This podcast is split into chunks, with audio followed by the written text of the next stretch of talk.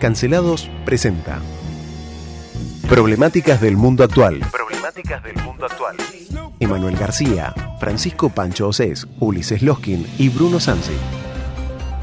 Cancelados por el mundo. Cancelados por el mundo. Operación en estudio, Nicolás Torcheni. Cuando las cosas pesan, agarro la guitarra y no hay mejor desahogo que tocar un rato la guitarra para volver a, a, a poner los pies en la tierra. Para mí usted es un enemigo que me enaltece. Lo más lejos estoy de lo que usted representa, mejor soy. Por último, la cancelación selectiva. Empecemos a quemar los campos de los ricos para que no tiren más glifosato. Quememos las hojas. Cancelados todos por Petro. Yo voy a barrer a los ñoquis de la cámpora que nos quieren dejar como parásitos en el Estado. ¿Estás hablando conmigo? ¿Estás hablando conmigo? mister Gorbachev, tear down this wall. I'll be back.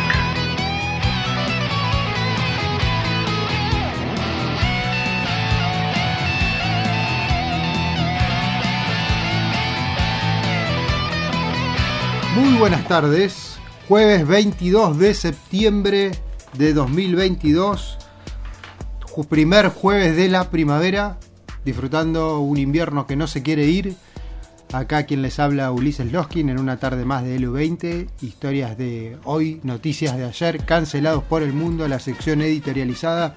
Quien me acompaña, el malvado profesor eh, Bruno Sanzi. Hola. En la conducción, Nicolás Torcheli. Y como invitado especial hoy, Horacio Yaquinta, que nos va a hablar un poco de planificación, no, perdón, de cuestiones de guerra. De guerra y de planificación también, porque estamos en eso, ¿no? Estamos exactamente, en eso. Exactamente, pero antes de arrancar con las noticias, yo eh, quiero... Eh, Doctor, usted que, lo, lo ve indignado. Sí, absolutamente. Usted es parte yo, del movimiento de indignado. Hace un, de hace un tiempo ya vengo con eso, que es una qué? duda que no logro sacarme. ¿Qué es lo que ve todos los días que no le gusta? Yo paso todos los días por la legislatura de la provincia del Chubut. Ah, muy Ayer bien. tuve que entrar... En la unas, Casa de la Democracia. Sí, por unas cuestiones laborales. Y Estaba siempre, chamuscada, ¿eh?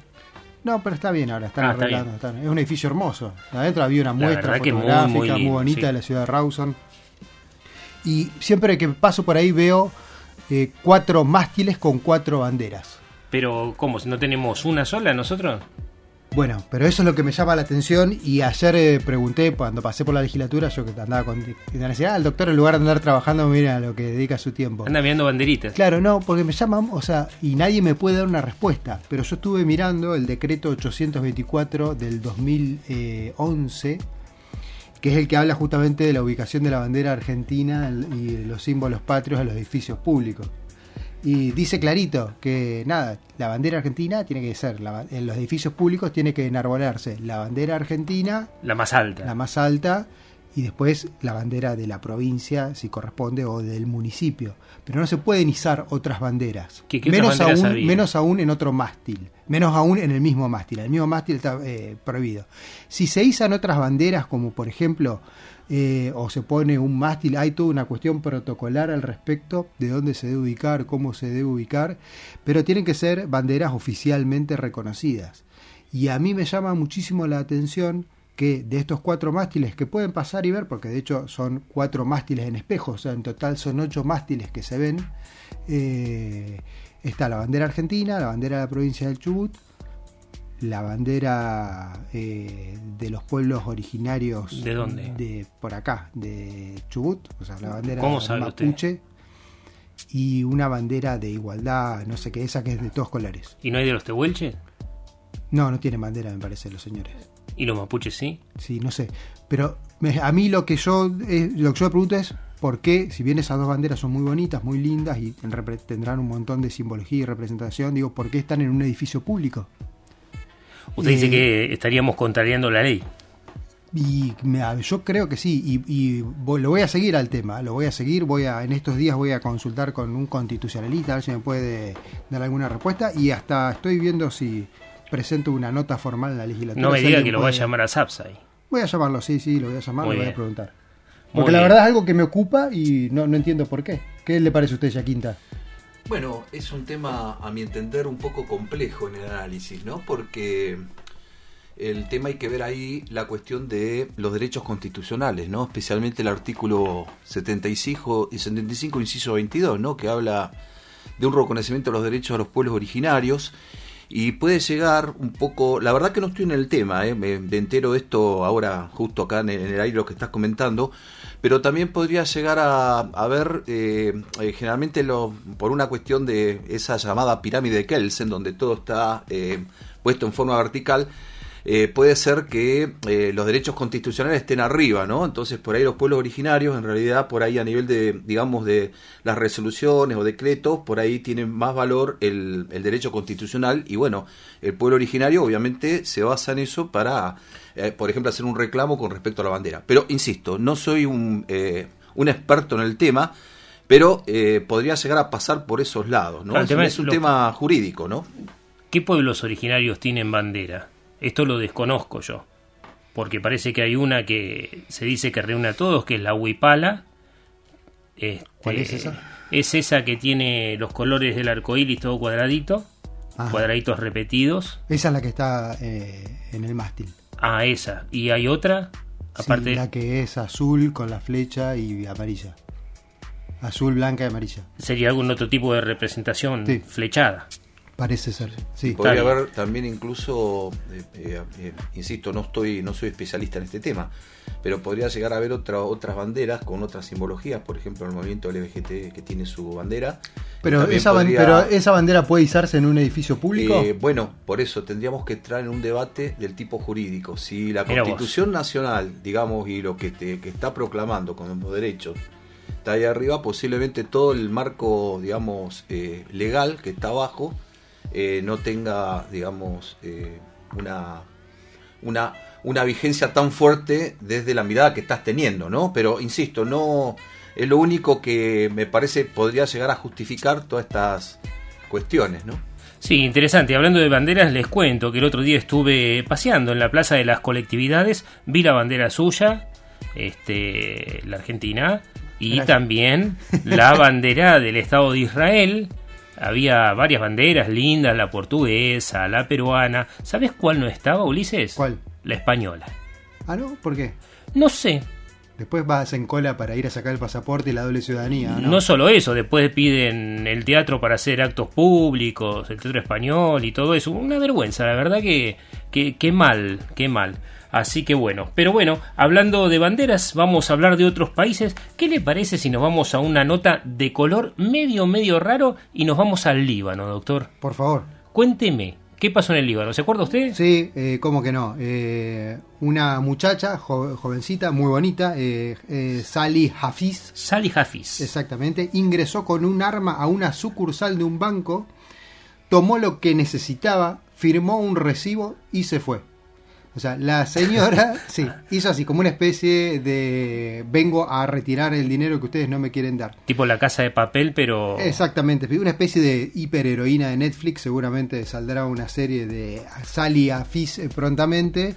Eh, la cuestión es así, el Líbano viene con unas restricciones que para nosotros son diario del lunes, o sea, porque... Eso no es nada. La cuestión es que instalaron una especie Eso de corralito no es en el Líbano con restricciones a la quita de divisas y lo demás, y la gente no puede sacar sus ahorros. Yo le cuento esto acá en la Argentina, ustedes van a decir, ah, pero nosotros ya la vivimos esa. Bueno, para el Líbano es algo nuevo, eh, eh, tendrán un montón de eh, problemas. Eh, que depositó plata libanesa, recibirá plata Atajarán libanesa. Atajarán misiles de Israel, todo lo que quieran, sí. Pero un corralito no habían tenido nunca los muchachos. Bueno, la cuestión es que el, el corralito, la señora esta necesitaba eh, un... Eh, plata para la hermana. Necesitaba Tenía dinero cáncer. De sus ahorros, o sea, veinte mil dólares para, tratar un, para pagar un tratamiento de su hermana que está con un cáncer. No se lo daban, se lo negaban, y no tuvo mejor idea que ir y a, a hacer como una especie de robo, de asalto, bien, y retirar, de los veinte mil pudo retirar trece mil, firmó el recibo para que no la acusen de robo y se fue. Arma en mano. Con una pistola de juguete. Ah, pero de juguete. Sí. En el Líbano, en qué el raro Líbano. Que la gente tenga pistola de juguete, suelen tener una K cuarenta y siete. Exactamente, muy sí. Bueno, la cuestión es que salieron todos a apoyarlo, ya la ven como una superheroína, la anda buscando la policía, está prófuga. Y es raro, o sea, que esté prófuga, que no la hayan podido Diseñadora encontrar. De interiores, veintiocho años, sí. Tenía plata ahorrada, tenía veinte mil dólares, eso en el Líbano es bastante plata. Tiene la nariz operada, por lo cual podemos decir que no es de clase baja. No, no es de clase baja, se ve que es alguien con los recursos suficientes, y a mí este, esta clase de operaciones me hacen pensar que hay una especie de mano negra detrás de la C I A o el Mossad armando estas cuestiones, o sea, que quedan bien, se publicitan muy bien en los medios occidentales para mostrar lo malvado de los medios eh, árabes y todas estas cuestiones. Con las Pero cuando nosotros hicimos el corralito no nos apoyó la C I A. No, no, no, pero bueno, ellos tienen otra cuestión ahí en el medio. Así que yo creo que sí que hay mano de... ya saldrá a la luz. ¿Usted le parece? Sí, sí, sí. Como sí, sea, la chica se está haciendo famosa. Encima cruzó la frontera, se disfrazó de embarazada, burló a la policía, se subió arriba de un avión y se fue. Exactamente. Así que esta Por eso chica... es todo muy raro, como que haya tenido un salvoconducto ya armado. Bien. La banda y... de los copitos, los copitos claro, libaneses. Y los trece mil dólares, si hay mano, a ver si hay algo detrás de esto de la C I A o el Mossad. A ver, los trece mil dólares es, eh, es, es la bicoca, ¿no? Igual la hermana tenía cáncer. Pero bueno. Eso sí. Este, pero bueno, vamos a ver. El que le está pasando mal, también medio apretadito, que lo vamos a tratar otro día, es Donald Trump, que enfrenta cuatro, seis procesos judiciales y la verdad que está bastante acorraladito porque se han acumulado. Él dice que es loafer, que la justicia lo persigue, eh, que es todo político. Así que bueno, veremos qué le pasa a Donald Trump. Eh, cuénteme, doctor Loskin, ¿qué le sorprendió de estos días? Estuve viendo un poco lo que está pasando en, en Perú. En Perú. En Perú, que se la agarran duro en Perú. No, no pega una, básicamente, eh, con todas las cuestiones de política interna y externa. Castillo no pegó una, pero todo el mundo se pega. Todo el mundo se pega. Hay terrible, una ola de violencia en Perú. Eh, la, la ciudad está en estado de sitio, la capital Lima está en estado de sitio, la, las Fuerzas Armadas, la, eh, Armadas lanzaron un comunicado donde dice que quedan suspendidos los derechos constitucionales relativos a la inviolabilidad de domicilio, libertad de tránsito en territorio nacional, libertad de reunión y seguridad personal. Un buen gobierno de izquierda, interesante, acudiendo al ejército para ver ejercer el, un, ejercer un dejo el, de crítica en su sí, comentario. Sí, sí. Eh, pero bueno, está militarizada la ciudad de Lima, eh, casi todo el país, con los problemas, las protestas que hay en las calles todo el tiempo. Eh, hay un, o sea, hay cuestiones en relación a la economía que se está cayendo a pedazos, sí, emergencia e inseguridad alimentaria. Básicamente dieciséis millones de peruanos están en una situación de inseguridad alimentaria, sí. Y el gobierno está sin rumbo. Recordemos que viene cambiando de gabinete como uno cambia de ropa interior. Cambió ya más de siete veces su gabinete completo, lo que va del gobierno, sí. Y eh, tiene un rechazo, él, un rechazo popular. Como ahora es un gobierno que ganó las elecciones hace eh, un año y medio atrás, ¿sí? Sí. Y ya tiene un rechazo del ochenta por ciento de la población. Una locura, la verdad. Este, hablando de violencias, le cuento que eh, lo que dijimos la vez pasada de Irán, de una chica que estaba con el hijab, se llama, mal puesto, se le veía el pelo y también se lo había cortado, eh, Maya Amini, eh, que fue capturada y golpeada, según testigos, por la policía de la moral del régimen iraní, aquel con el cual nosotros hicimos diplomacia de los pueblos, no sé si se acuerda, que fue el señor de Elía y Esteche, eh, para estrechar lazos populares. Bueno, acá parece que... Eh, las mujeres la están pasando mal en Irán. Eh, hubo manifestaciones. Anoche habíamos hablado, vemos cómo pasamos las noticias, porque seguramente va a haber más muertos. Anoche eran cinco y ya son treinta y uno muertos en las protestas. El gobierno iraní les dispara con balas de plomo este, y eh, los reprime y también los mata a golpes. Ya habíamos hablado de un levantamiento importante, una serie de protestas cuando fue el triunfo de Mahmoud Ahmadinejad en el año dos mil diecinueve. Le había hablado de esta, esta historieta llamada eh, que era Sara, ¿sí? Uh-huh. eh, esta historieta de Amil y Jalil, que son nombres inventados. El paraíso de Sara se llamaba, haciendo un juego un poco a una Sara que había sido asesinada. Sara se llama la mamá de un desaparecido y Sara le dicen al cementerio eh, de la localidad. Entonces, bueno, treinta y uno muertos hasta ahora. Se ve que eh, el feminismo para las mujeres iraníes no es como nosotros lo pensamos en la academia, que es rebelarse contra el opresor neo-occidental, sino realmente pedir por sus derechos eh, en las calles. De una forma muy violenta en este momento, no se sabe qué va a pasar. Bueno, y en Irán está tan eh, conmovida la situación que justamente piden restringir el acceso a Instagram en medio de una represión a las protestas que ya dejó ocho muertos. O sea, a las regulaciones e intervenciones del gobierno sobre las libertades personales piden restringir el acceso a redes sociales. No ¿Sí? solo eso, también a WhatsApp. Y Alberto Fernández, nuestro presidente, también se manifestó después de su discurso en la ONU, ya en una instancia más privada, seguramente en el hotel. Escuchamos un poco de lo que dijo y vamos a escuchar a Sabrina Frederic cuando estaba a unos tres meses de comenzada la pandemia. Tras la pandemia eh, se ha generado un desánimo social muy grande en todo el mundo y ese desánimo es aprovechado por sectores reactivos, a veces son más de izquierda, a veces son más de derecha, pero parecen estar prevaleciendo los de derecha y promueven un discurso realmente confrontativo y un discurso de, de odio que a veces penetra en la cabeza de mucha gente. Y este es un problema que tenemos y que tenemos que afrontar. También en el discurso de ayer hablé de la necesidad de eh, regular de algún modo el uso de, de, de las redes sociales para que allí deje de circular, de, deje de, deje de circular eh, el discurso violento y el discurso del odio. Realizan lo que se llama ciberpatrullaje, que es esto que mencioné, el patrullaje en las redes sociales para detectar el humor social y sobre todo detectar las zonas en las que esto es preponderante. Regular de algún modo el uso de, de las redes sociales. Se llama ciberpatrullaje. Así que básicamente lo mismo que Irán pero con otros temas, ¿no? Lo mismo que en Rusia pero con otros temas. Siempre hay alguna razón de Estado para regular, para que la gente no pueda comunicarse. Siendo que en las redes sociales no se puede andar diciendo de todo, pero eh, la idea no es la censura previa, sino que en todo caso quien se sienta ofendido, como es mi caso varias veces, acuda a la justicia como corresponde, pero no a callar las voces que piensan distinto. Sí, sí, sí. Eh, llama la atención, ¿no? Que vaya a decir esto en la ONU, más la otra cantidad de cosas que fue a decir, totalmente fuera de lugar.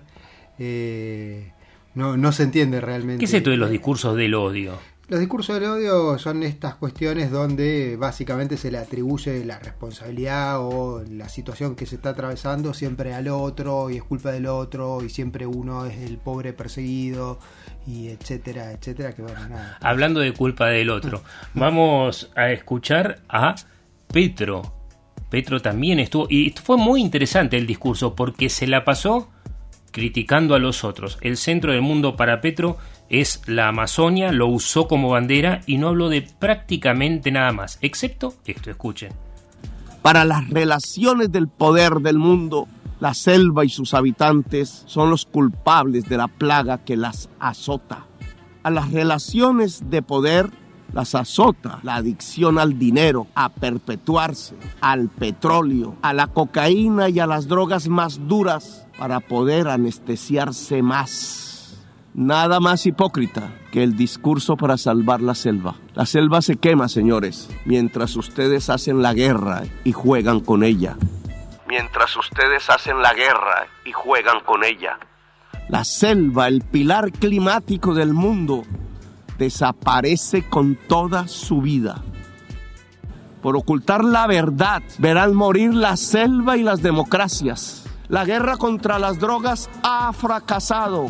La guerra contra las drogas ha fracasado. La lucha contra la crisis climática ha fracasado. Han aumentado los consumos mortales de drogas suaves, han pasado a las más duras. Se ha producido un genocidio en mi continente y en mi país han condenado a las cárceles a millones de personas para ocultar sus propias culpas sociales. Le han echado la culpa a la selva y sus plantas. Han llenado de sin razón los discursos y las políticas. Ese era el presidente de Colombia, recién asumido, el señor Petro, que dice que nosotros hacemos la guerra y jugamos con ella, mientras los inocentes que están presos por tráfico se los culpa porque la selva produce y la civilización consume drogas.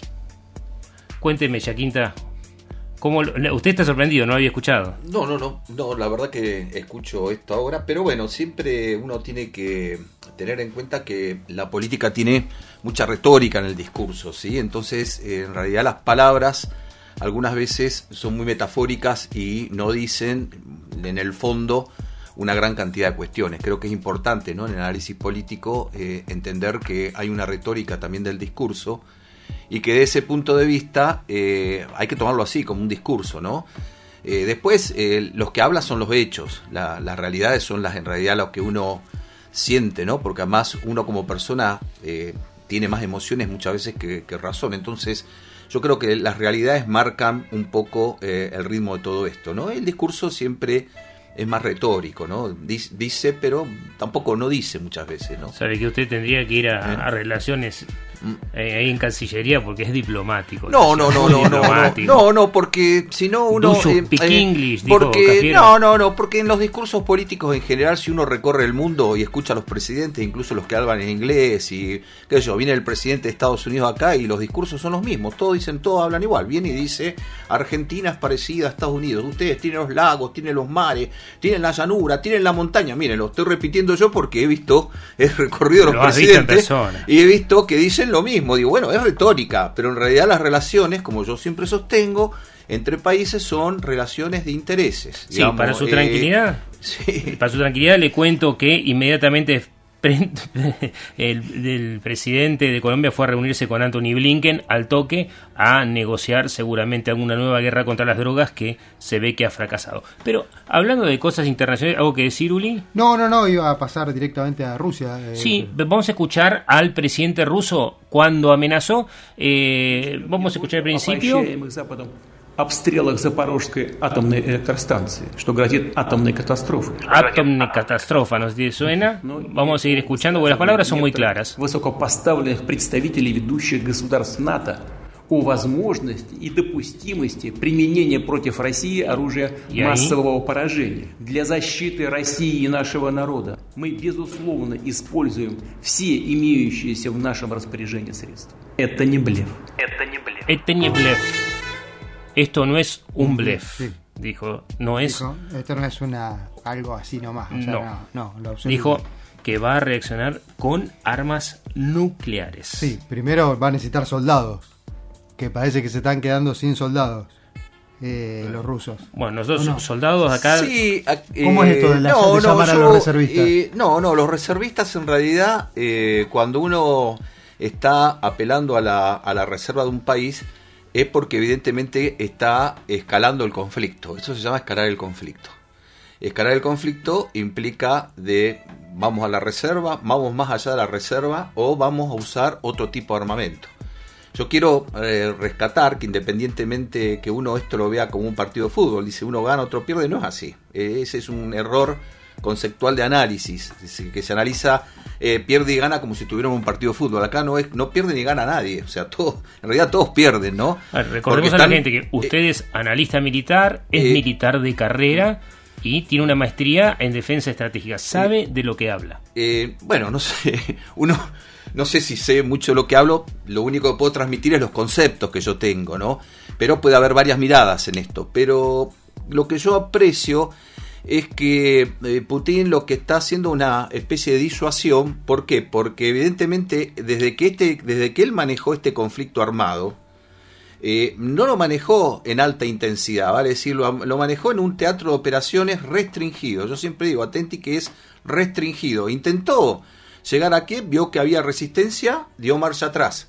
También podría haber hecho, también podría haber recurrido a tirar un misil con un proyectil. Un hipersónico. Eh, claro, un proyectil, digamos, con una carga nuclear y en estos momentos, por ejemplo, no, no estaría qué, sería totalmente irracional, pero que lo podría haber hecho, lo podría haber hecho. ¿Qué quiero decir con esto?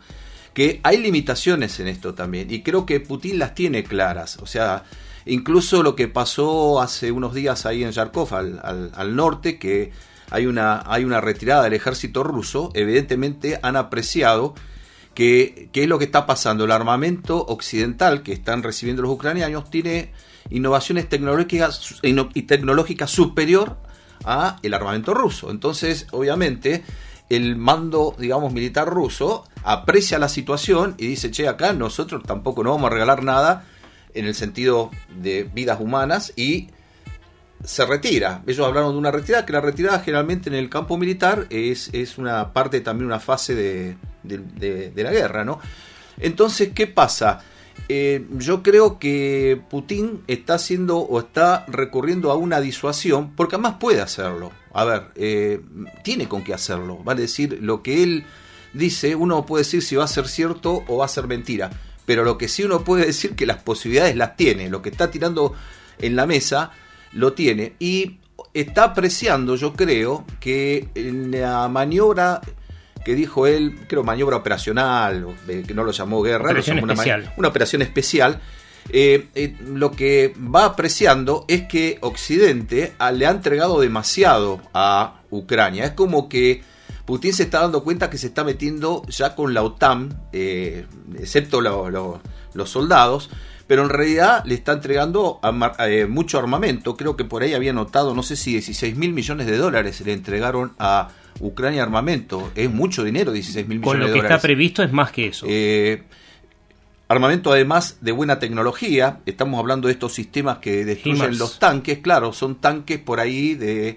tecnologías de hace veinte, treinta años atrás contra, eh, digamos, hoy eh, misiles eh, guiados que evidentemente están en capacidad de destruir un tanque. Entonces, yo creo que los rusos se han dado cuenta que hay una hay un problema en esta maniobra.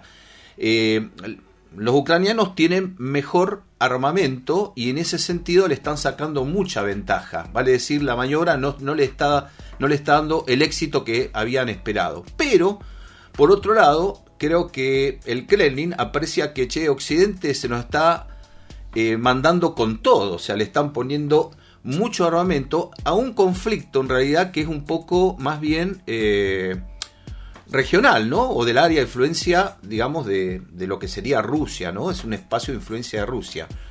Eh, es un poco lo que pasó acá en Cuba, para, no sé si es la misma comparación, pero en el año sesenta y tres, cuando se da la crisis de los misiles de Cuba, en algún momento hay una escalada, pero eso se frena. No es que en esos momentos la Unión Soviética agarra y le sigue metiendo más misiles a Cuba, no, nada, ni nada de eso, porque dice, che, esto se nos puede ir de las manos, eh, y bueno, en, en algún momento para. Bueno, acá me parece que va a tener que pasar lo mismo con la OTAN, va a tener que decir en un momento basta, porque además eh, yo veo que Ucrania en realidad son como los, eh, eh, no me sale la palabra, ¿no? Los conejillos de India, porque en realidad están probando armamento también, vale decir, eh, como la fue realidad, Vietnam, los alemanes le damos, Estados Unidos le da, pero en realidad la sangre humana la están poniendo los ucranianos. Entonces también uno dice a Ucrania, che, ¿qué sentido tiene?